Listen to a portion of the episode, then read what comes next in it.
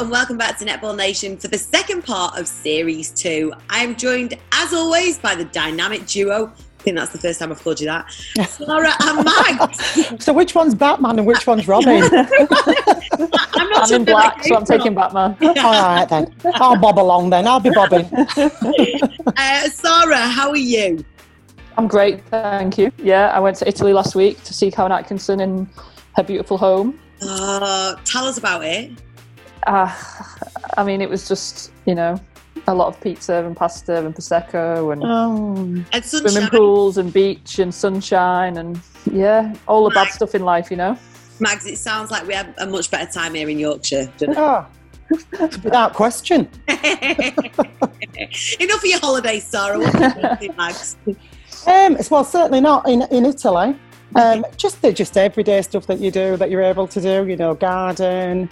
You know, um, going to the supermarket. We're still in that so-called lockdown, aren't we? Where Bad times when you class going to supermarkets and activity, isn't it? do you know what? So I get myself ready for it. It's like going. It's know. like having a it's night out. exciting. It is Yeah. exciting. Shower, face on. What am I going to wear?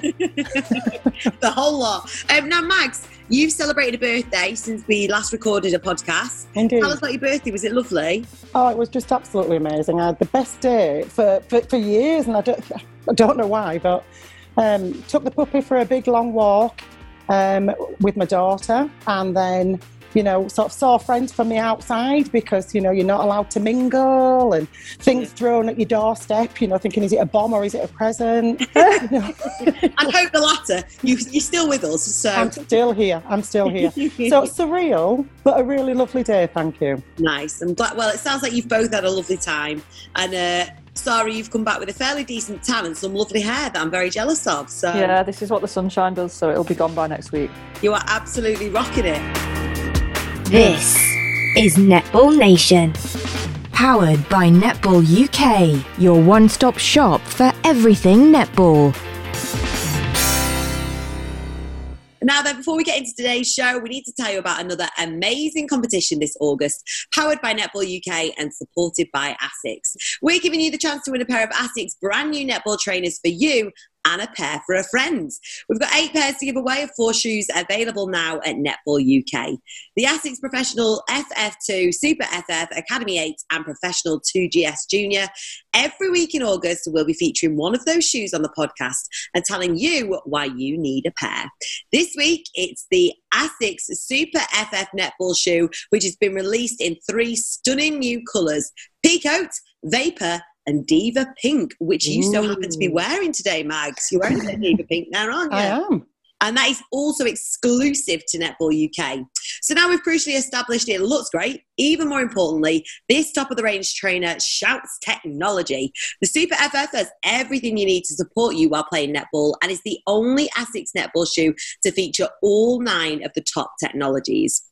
If you want stability, this is the shoe for you. Just ask England and Manchester Thunder vice captain Laura Malcolm. She swears by them and is now wearing the Diva Pink. Order yours at netballuk.co.uk. Or to win some, go to the My Netball Nation website and click on the banner on the homepage, and you'll be back to court ready with Netball UK and ASICS. Now then, into today's show, guys. How will women's sport recover from the coronavirus? Will female athletes have to give up the sport? We'll have a chat about how netball can bounce back from a bad summer to the momentum it reached last year. The ANZ had another exciting weekend with the grand final fast approaching. Where do teams stand? But before we get to all of that, we have our analyst at Nine Netball with us here on Netball Nation, Michael Hutchinson. Hi, Hi. Michael. Hi. Thank you so much for joining us um, No from worries. Australia as well. What time is it there? Uh, it's quarter past 10 at night. We appreciate this, Michael. We do appreciate this. That's all right. There's the two Su- uh, Suncorp Super Netball games have just finished, so I would have been up anyway. Well, don't tell us the results. No, I won't. I won't. Dun, dun, dun. Um, how are you, Michael? We ask everyone that we have on a, a Netball Nation how they are, but particularly during the pandemic, what is the feeling like over there at the minute? Um, well, I guess the area I'm about half an hour east of the CBD in Victoria, um, outside of outskirts of um, Melbourne, really. But where the whole state's in uh, a stage four lockdown at the minute, which means Uh, we can't leave our houses after eight o'clock at night. We can't travel any further than five kilometres from home. We're only allowed outside home for an hour walk per day, and masks are mandatory. Um, and we've pretty much been in lockdown apart from a couple of weeks since late March. So it's a little bit tedious now that we're at um, you know the middle of August. But um, you know, as long as you know we're we're safe and we're healthy, I think that's the main thing. And how are you coping with it? Obviously, you say it's tedious, but psychologically, I mean, it's almost like being in a home prison, isn't it? You know, having a curfew and having to come back. Yeah, it is. And I guess I'm thankful I've got a bit of backyard and a front yard and a netball ring and all that sort of stuff to be able to get outside. What more and, do you um, need? yeah, what more do you need? And now Suncorp Super Netball's back and started, so there's got a little bit to keep us occupied. Absolutely. And for anyone listening, Michael, can you just tell us a, a little bit about your role and what it involves? Um, so basically, when games are in Melbourne, or when I'm, you know, allowed to travel around the country with um, Channel Nine, who's the broadcaster for Suncorp Super Netball, um, it basically means that all of the the data that's collated by Champion Data, which is a consortium that collate all of the raw data that happens in a Super Netball game. Um, I try and sift through that and come up with anything that's interesting or intriguing or assists to tell the story about what's happening on court and feed that through to commentary. Um, and then there's also a bit of analysis um, post round and, and pre round to um, sort of give a little bit of a historical um, look at what's happening about the matches that are coming up as well. So basically, you've got to have good concentration levels and a lot of patience with what you do, haven't you? Yeah, basically, I know how to work a spreadsheet. That's about it. I would be absolutely terrible. There's a reason you do that job and we do this one. Um, I mean, you mentioned it there. Obviously, Super Netball, it is back. What have you made um, of the action so far? Have you got any best games, Michael? Um, probably the game on the weekend, the Lightning and Magpies, was probably the, the match of the season so far for mine. Um, I think the fact that there was no super goals scored by the Lightning as well probably um, adds another layer to the conversation about the introduction of that rule this year. But to be honest, it didn't matter to me whether we are going into a, a World Cup style um, competition this year or whether we were going to be able to get 14 weeks of competition. The fact that we've got netball back in this country, I think, is huge, not just for um, women and girls um, in the country, but for everyone around the world as well. We know you guys have obviously, unfortunately, missed out with your Super League this season. So the fact that you have something to grasp onto, I think, is um, really important. Yeah, it certainly is. It's it's allowed us to still carry on talking about it, basically. um, and the super shot, we've asked that we well, we've had very strong opinions on the super shot. Um, I'm casting my eyes over to Sarah and Mags right now because we, we already know their opinions. Um, what is what is your take on it? What do you make of it? I hate it with every fibre of my being.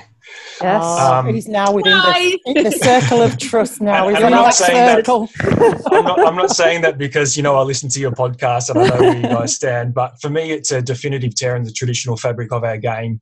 Um, the fact that the Super Netball Commission brought it in because they felt that there was a lack of long shots in the game, and that was somehow one of the most intriguing and interesting parts of of Super Netball. Um, sort of bemused me. Um, so the fact that it's in and over the first two rounds we haven't really seen any differentials apart from um, a drop in accuracy from from that range um, compared to last year. So for mine it's it's completely irrelevant. It's a bit gimmicky and um, i could do without it to be honest. Do you do you think it's a little bit disrespectful to the game in terms of you know broadcasters and some Suncorp basically coming in saying you know this game isn't isn't exciting enough it's not giving us enough for audiences. You know we want to we we do want a gimmick we want something more from it. Um, I think the issue that's been highlighted, and I know that's been spoken about by Super Netball Chair Marina Go, is that they don't have the money to market the game in the way which they would like to.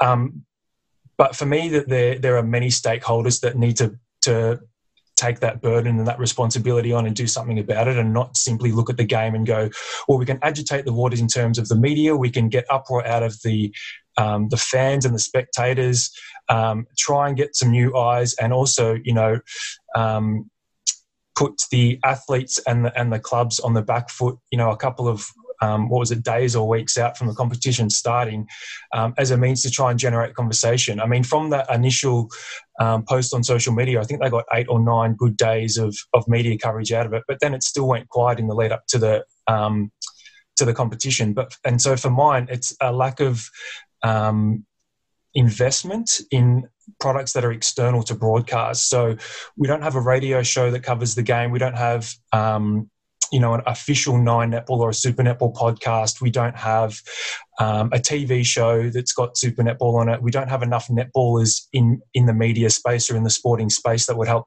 um, probably get some some legs and allow netball to be talking about 12 months of the year. So on the back of that the commission have really um, pulled the trigger to, to put this super netball shot um, into play. For mine, it's a matter of whether this is a last resort and this is and this is it and this is the last mm. roll of the dice or whether this is the beginning of the end and what the product's going to look like in a couple of years time is going to be so different from grassroots that it's going to be unrecognizable mm. do you think like the constellation cup happens after suncorp's finished uh, do you think it'll have an impact on well i guess most of the diamonds the the the Silver Ferns only really have Laura Langman playing, don't they, in that league? Do, do you think it'll impact the Australian team? Yeah, I do. I think we've already seen that the timeouts have had a negative impact for the Diamonds, and I think you can sort of track that through some of their performances, particularly in the second half across the World Cup. So to add another layer on top of that, and the rolling subs as well, we're actually not developing 60-minute athletes who are consistent um, for long periods of time. Um, and I know that that is a concession on the back of a condensed season and having an extended bench as well. But um, yeah, I, I, guess we're not going to know the full extent of, of how it's going to affect the Diamonds until we see them in action, um, and whether there are adjustments around you know what happens next year apart from the Super Shot because I think that will be back next year. Um, you know, remains to be seen. We can only hope that um, you know the Diamonds sort of come out of it as unscathed as possible. Really. Mm-hmm. I'm just going back to something you said, uh, Michael, when you were answering the previous question about the lack of, um, you know, thorough coverage uh, all year round within netball. Um, and as someone who works in that field, particularly now we've had, you know, the impact of COVID 19, how do you see netball looking in terms of the coverage and any momentum building? Can you see that happening in the future?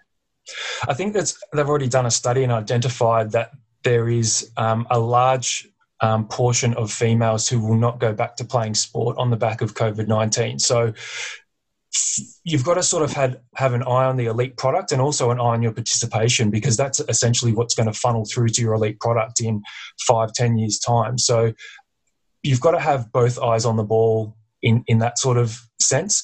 Um, but the fact that we haven't had ANL this year as well means that we don't know if there's going to be any new athletes or retirements this year um, to go into the next season. And the fact that the contracting period is essentially already started in Super Netball means I don't know that we're going to see um, too many changes to team lists um, for next year. So I don't think that, that answers your question at all. But I think it's um, it's quite confusing, and, and w- there's no real clear picture at the end of the day at this point in time. Mm.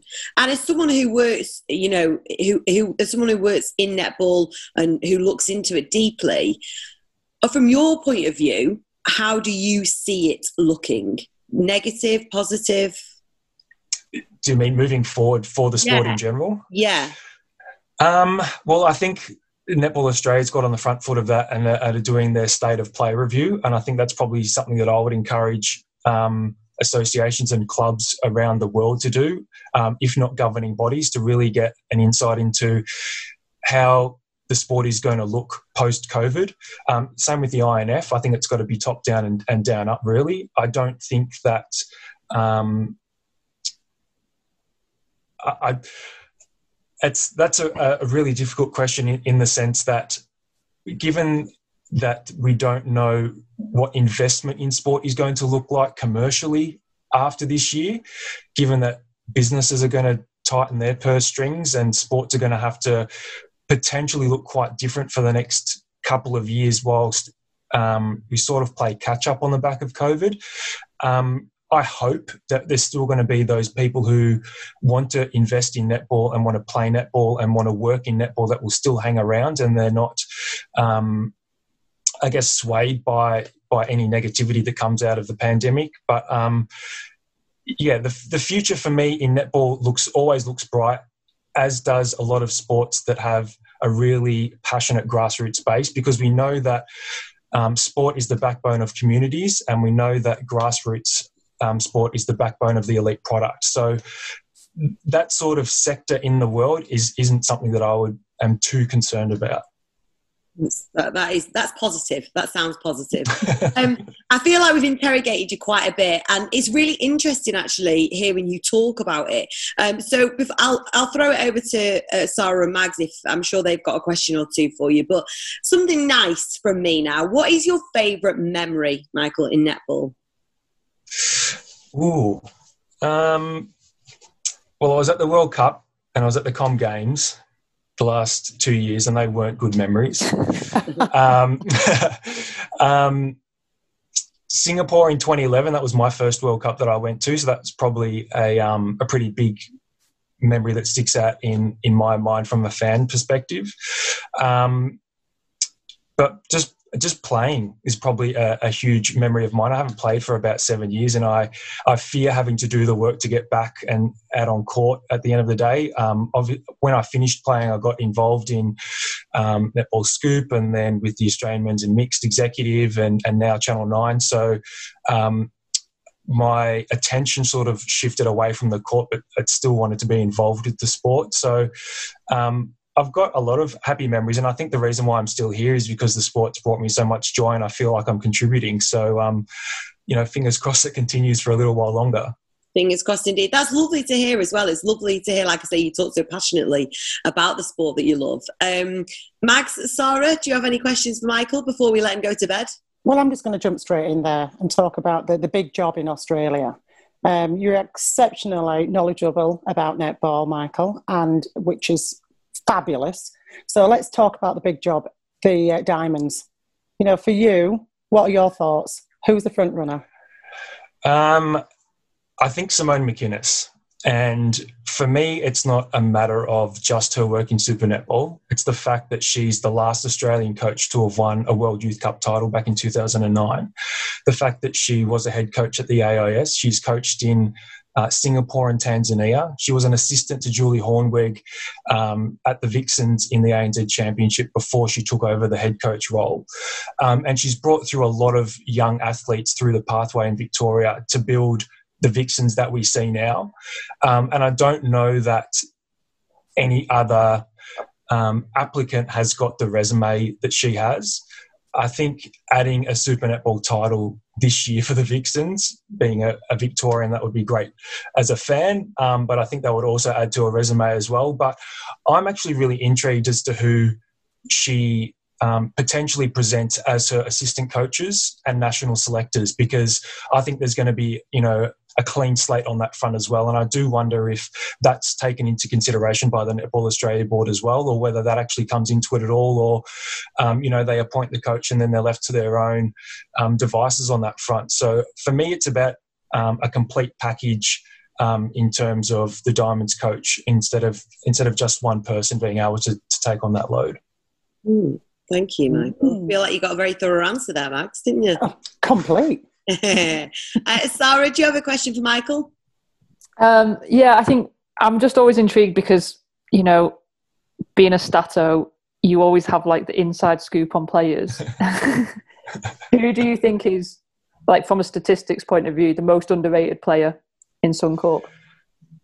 Oh, I don't know that I have analysed players to that extent. I think the I think the the person for me is Maddie McCall from Sunshine Coast Lightning. I think to have played in three premier or, or three grand finals and to gather two premierships, you know, one not alongside Laura Langman as well, and to have picked up her workload um, in that 2018 season, I think is pretty phenomenal. Um, she goes about her work. She can call the influence of her wing attack without being um, overly spectacular, I guess. She sort of lets Laura Langman run in her shoes on that front as well. Um, so Maddie McCauley for mine is is probably the most underrated player in Super Netball. Mm. You look like you agreed with that, Sarah, the moment you yeah. said yeah, definitely. Well, Michael uh, Sato Hutchinson, thank you, thank you so much for joining us on Netball Nation. It's been genuinely fascinating to get your insight and input. So, thank you so much for joining us, especially this time of night. Oh, look, no worries. Happy to stay up late. I've probably got a couple of hours worth of stats review to do now on the back of the two games tonight. We do not envy you. Thank you so much, Michael. Stay safe No and worries. keep up the good work. Thank you. Cheers. Thanks, Take it easy. See you later. Bye. Bye. If you missed us talking about it in last week's show, you might not have heard about us partnering up with a great sports app called Heja. Now, Heja is a sports team app for your phone that helps your team grow while bringing everyone together in a shared love for sports. You can use the app to easily organize and communicate with everyone on your team. And guess what? It's free to use and trusted by over 750,000 coaches, parents, and players worldwide.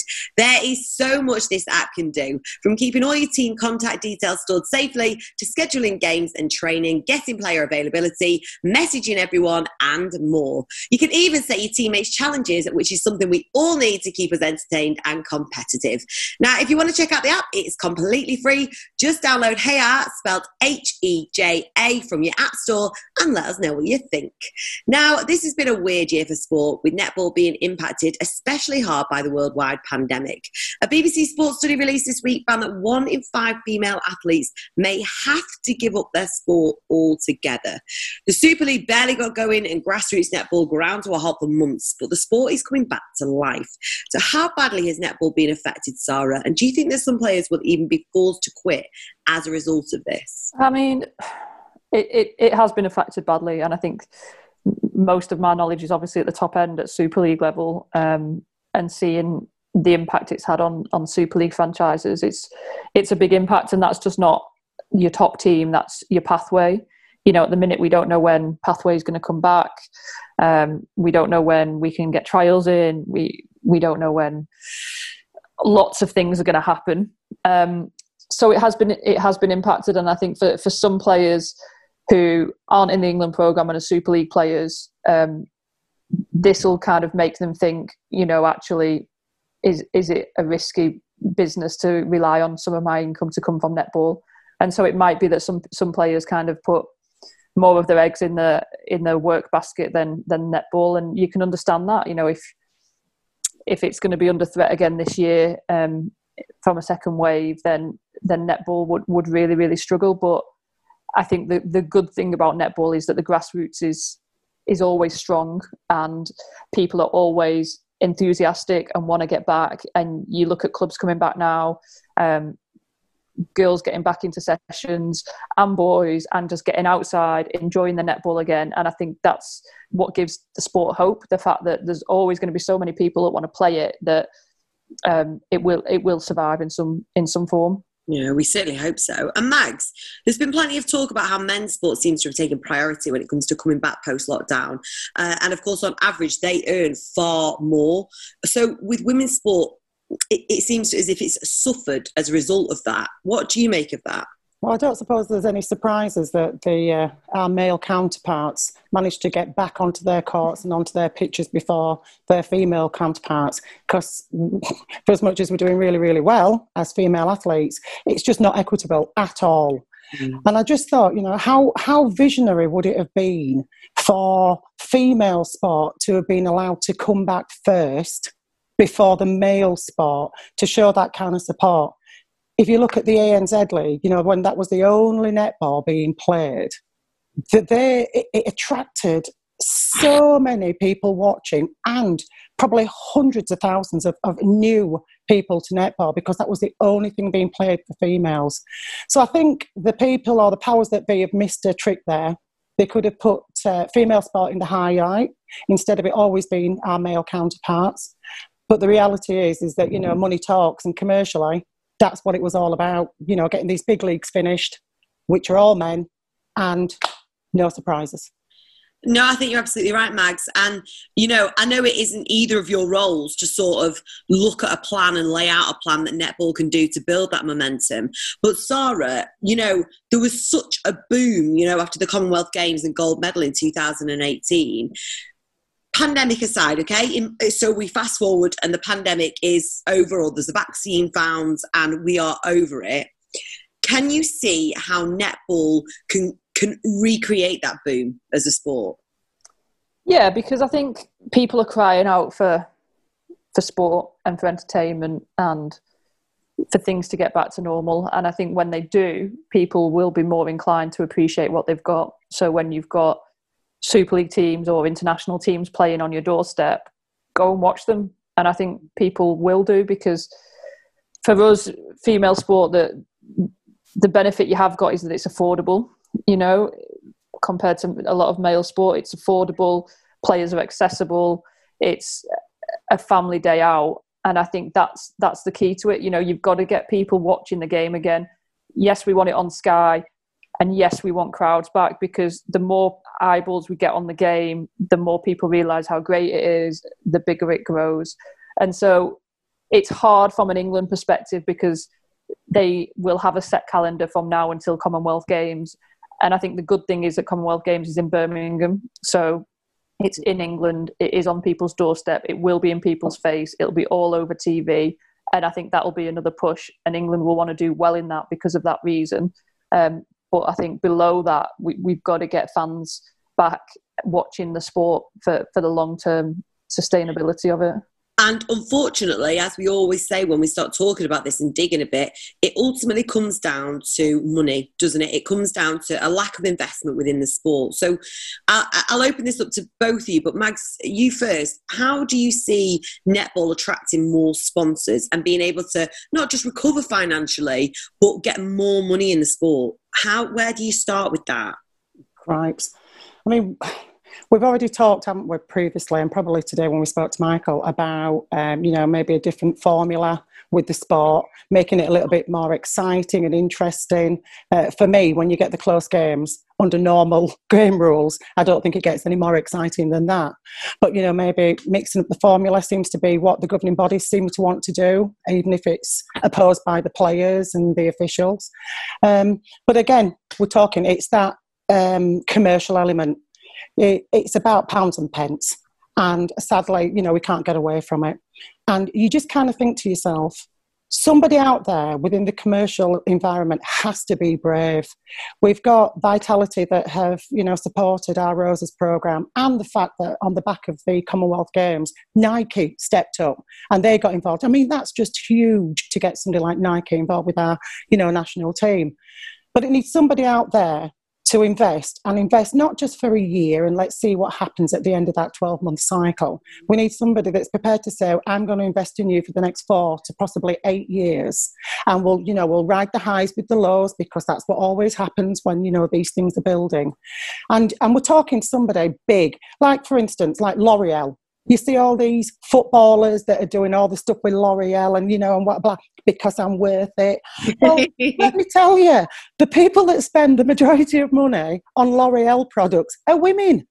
So why can't somebody like that step across to, you know, a huge sport like ours which you know we saw participation rise was it about 130,000 after the Commonwealth Games. Pick one of our fabulous superstars that are out there at the moment because within the netball world all of the roses are high profile individuals. Use a couple of those girls to promote the L'Oreal products but then link in to not just the roses but you know like the you know I think they should be buying into super leagues as well and pathways you know just to keep everything moving through um, and that's where we're going to generate some money and keep us sustainable. Max is short of some shampoo. Yeah. Funny you should say that. But last time we said this, Deb sent us some trainers.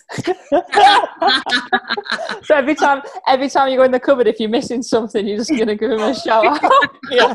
But it's true, Sarah. Joking aside, you know, how much money do women spend on things like that, or you know, other products? You know, I don't know, Dove. Think of anything that's big on the television with advertising mm. that women use, because women spend more money on these things than men. Mm-hmm. So why aren't we tapping into people like that? You're absolutely right. And and I'm gonna. I don't know if you two know about th- this stat that I'm gonna. Oh, check me out with my stats. Oh. Um, I don't know if you know this stat, but if you're listening, um, you may or may not have heard it. 80% of female athletes earn less than £30,000 and 60% earn less than 10000 and have to hold down a regular job, right? Now, you might be aware of that because obviously you're, you, are you are directly involved with the netball world how does that change? I know we need sponsors. I know that, that, that the revenue has to come from that, but how does it change so that your players feel valued? Do you know? What I think, Um, sorry, I- I- this, isn't, this isn't a new problem. no. Like when I started playing Super League, no one got paid. Like no one. So that's, uh, I mean, that's a long time ago now. But that's say 15 years ago. So in 15 years, we've come we've come a distance that now there's a minimum a minimum payment you can give to players, and we've got a salary cap. And it's not it's not a new problem, and it's not going to be fixed overnight. But like Max was saying, it's got to be a long term investment from people. With with what's happened with COVID, I think sport has has been woken up to how fragile it is at the minute. That sports teams exist year to year, and in in bigger sports like like football, they rely on TV money. Netball relies mostly on crowds and merchandise sales and and things like that. And so there's got to be a number of areas that improve. One is we need more people to watch. We need to be better at marketing ourselves and selling merchandise and getting on on that bandwagon. We need it on TV more, and we need the TV to pay us more money for having it on TV. Which means the only reason they're going to do that is if people more people watch it on TV. So, you know, it's it's a bit of a it's a bit of a Like a vicious chicken cycle. and egg, isn't it? Yeah, like so. There's lots of areas that can improve, and I think they slowly are doing. What we need is for that progression to be quicker.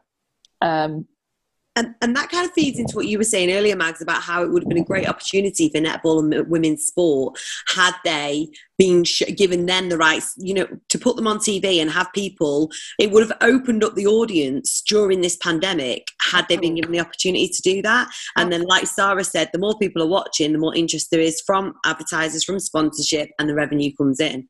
It just seems such a shame that it you know, this conversation, you're absolutely right, Sarah. It's not a new problem, and it's certainly not the first time we've discussed it on here. Um, and it is, you know, you say it's changed in 10 to 15 years. Well, is it really good enough if we look in another 10 to 15 years and the same amount has been, of change has been made again? That's a long time. yeah and, and you know we've we've talked a, a lot about streaming you know can you stream games and can you get people to watch it and i think it's at this point as a as a sport you've got to look outside the box a little bit. You know what we're doing is okay but is it getting us to where we want to be? Not really. So you need to do something else. You need to do something different. You need to think outside the box. And like i said commonwealth games is a massive opportunity. It'll be on bbc it'll be on people's television 24 7 people if england do well it'll be massive and it's in birmingham. But you can't just wait for big tournaments to come around because they come around a commonwealth games is what, four years. So you can't wait for that and then jump on it for a year and then it disappears again. It, it needs to be a constant push. There's almost a, an argument for um, doing like the foot, ladies footballers have done, like the female tennis players have done. Um, you know, they've almost thrown down the rackets and put down the boots and said, "We need recognition, and we need to, we need people to know that we are as worthy as our male counterparts, and we deserve because we are um, equally able." You know, we're playing at the top of our game. Why are we not commanding the same I think- coverage? I think netball's in a unique position because one of its selling points is that it's a female sport. You know, it doesn't it doesn't really have a male equivalent in terms of a top league um, to the Super League. So that that's a huge selling point for it. But on the downside of that, what football and, and tennis and, and other sports have been able to do is have a direct comparison and go, do you know what? If we're going to talk about equality, why is the prize money for Wimbledon not the same? Then it is the same. Do you know, like if, if we're going to talk about equality, why do these footballers get these facilities and we don't get them? But netball's not got that. You can't go, why don't we get what someone else gets? It's you've got to you've got to fight it yourself. And so I think that's part of the reason that it's been slower. And it's partly because it's a female sport and we're all so damn polite that we don't just go, Yeah. do you know what? Our sport's better than that. Like, But who we want- we want it, more. Sarah? Who champions it? Because is there a blockage somewhere at the top that's not allowing it? I mean, we won't even start talking about salary caps, but you know, I mean, that in itself is a pittance. You know, because there's somebody like you as a head coach having to manage on that salary cap that you've got. You know, the amazing things you could do, Sarah, if they gave you a couple of pound more. you know, and I'll leave it at that. And uh, I take on your point about the fact that we don't have, you know, a, a male equivalent at the same level.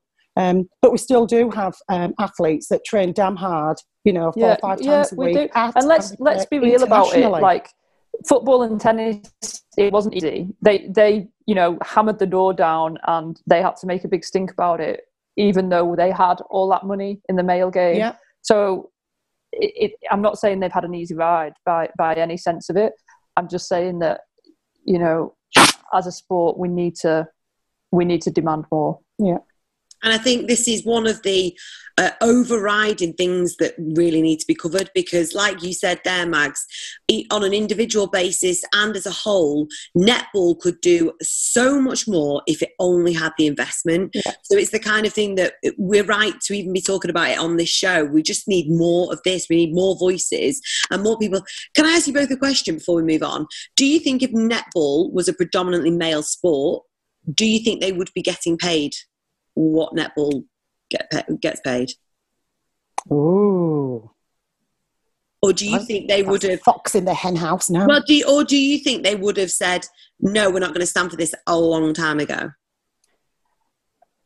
Probably. It- I, I'm I'm torn on this one because part of me thinks you know there's also sports out there in this country and, and elsewhere where males play and they don't get paid great. You look at like the top hockey league and even the top basketball league in this country. You're not most players aren't getting life changing money, but the other part of me thinks you know what men they don't stand for it.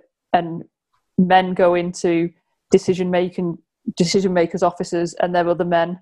And it is like a little bit of a like let's sit down and have a beer and discuss a million pound contract that doesn't happen in the female sport world so Mhm.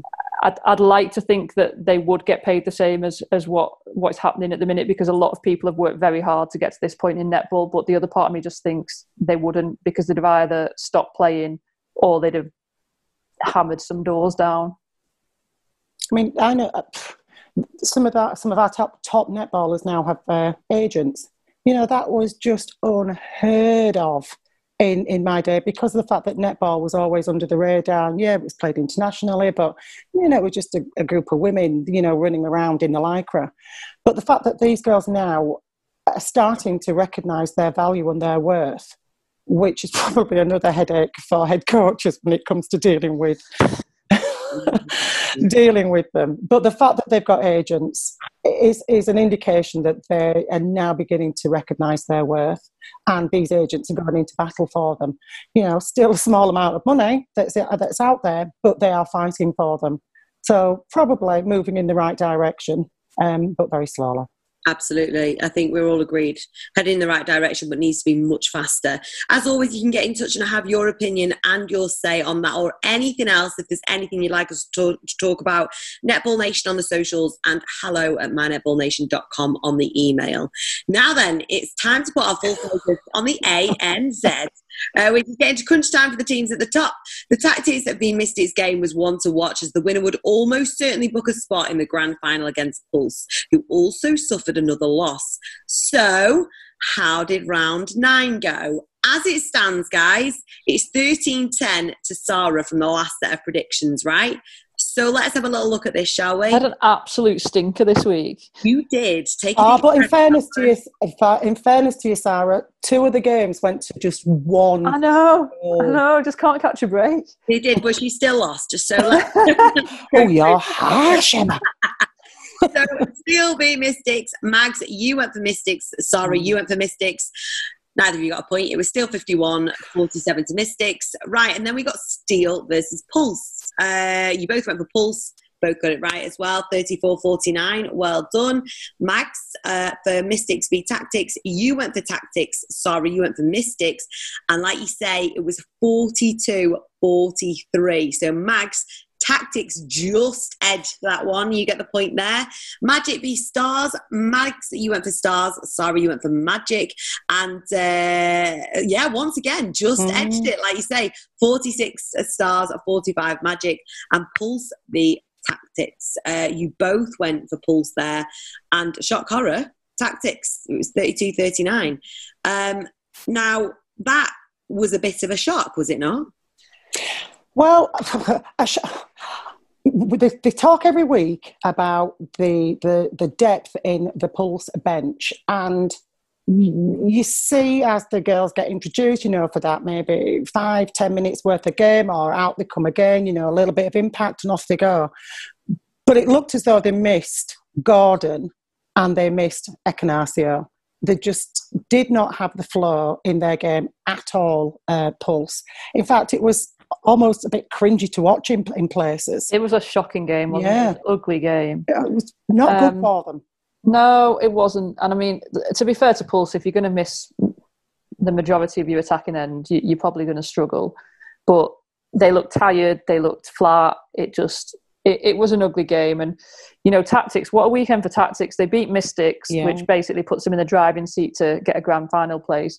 And next day they back it up by beating Pulse and, and booking a spot in the grand final. So huge weekend for tactics. Mm. I'm disappointed in Mystics because I thought this was going to be the year that they didn't crumble, and at the very last, they kind of have. Um, uh, the game against Tactics was a great game. Like they they lost that by one and, and, mm. and did really well, but you can't you can't lose to Steel at that point in the season when when it's so tight, and they'll be really disappointed with that. Curveball then. Can Tactics take the title then after a tough few seasons? Well, I don't know where I saw it, but right at the beginning of all this, way back when, before this whole competition started, I'd read somewhere that somebody had picked Tactics for for taking the title this season. Really? Have they just now managed to get the groove on and have it coming together just right? We'll see we'll see because again with Ekenasio and Gordon back in that front line, it'd be a completely different game. We shall see yeah. indeed, but for now we shall predict because Max, you are closing that gap. I think there's like one point between you now and Sarah. You got off to an absolute flyer, so we need to just not have an there in this one. Oh, so, terrible. Are we ready? Not really. That's debate. it's not optional. Mystics v Stars. Max? I'm going Mystics. Go Mystics. Sarah? Yeah, I'm going Mystics. Both agreeing Mystics on that one. Uh, Mystics v Magic. Uh, Magic have been pushing teams. Um, the team that promises but hasn't delivered. So I have to go uh, Mystics again. What about you, Sarah? I'm actually going to go Magic because I've stuck with Mystics and then I'm just I just feel burnt by them after this weekend. so I'm going Magic. You know, okay. no loyalty here. Sarah is going Magic. Steel be Tactics, Max. Tactics. Yeah, I think um, they're just on a roll now, and uh, yeah, I think it's them. They'll pull it off. Okay, okay, Sarah, do you agree? oh, she's got that grimace on her Yeah, face. she's thinking. I know. It'll be tight. I don't, if, I don't know if tactics might start giving people a bit of a rest or you know just not going quite as hard because you know they've made the final so i think it i think it might be tight where is it is it at steel i think if, i think if it's a steel i'm going to go steel you're going steel yeah and i think it is so i'm going that makes it more fun anyway right. you do so you go with steel uh, now pulse v stars max we said, didn't we, that after they'd had the, their other loss, mm. Pulse, that they'd come back strong, and they did in the first game of the doubleheader this week. Um, and I hate to go against my girl Maia, um, but I'm gonna have to. I'm gonna have to go with Pulse. You go in Pulse. I on the, like hope, on the hope that they've got them, you know, Ekenasio and uh, Gordon. Yeah. I'm going to go Pulse because I, I, reckon again they'll have got a rocket. They'll have had a bit of time oh, off. Yeah, they'll then be in training hard, and I think if you get even one of those two players back, I think you'll be fine. And finally, Pulse Magic. Um, on previous games, Pulse have absolutely blown the games out against Magic. So, and even though Magic are doing better, still Pulse. Yeah, yeah. You're both going Pulse. Pulse. Yeah. Thank you very much. Well, we shall uh, revisit that and see if you manage to close the gap any further, shall we, Max? We'll see. right then, before we say goodbye, we've had a really good question come through from listener Faith Florence about the ANZ. Uh, she says, Good to have you back. Thank you very much. Good to have you with us. I was struck by a couple of interesting umpiring calls that were new to me in the tactics matches last week. In game one, Jane Watson was told, Don't stare at her while standing beside the player after a penalty. In game two, Foka Hokatau got cautioned for stamping her foot as the shooter was shooting, which I'm sure I've seen her do before without a call. I'm interested to hear your thoughts on intimidation rules in general. Sometimes it makes sense, but sometimes seems a strange call to me.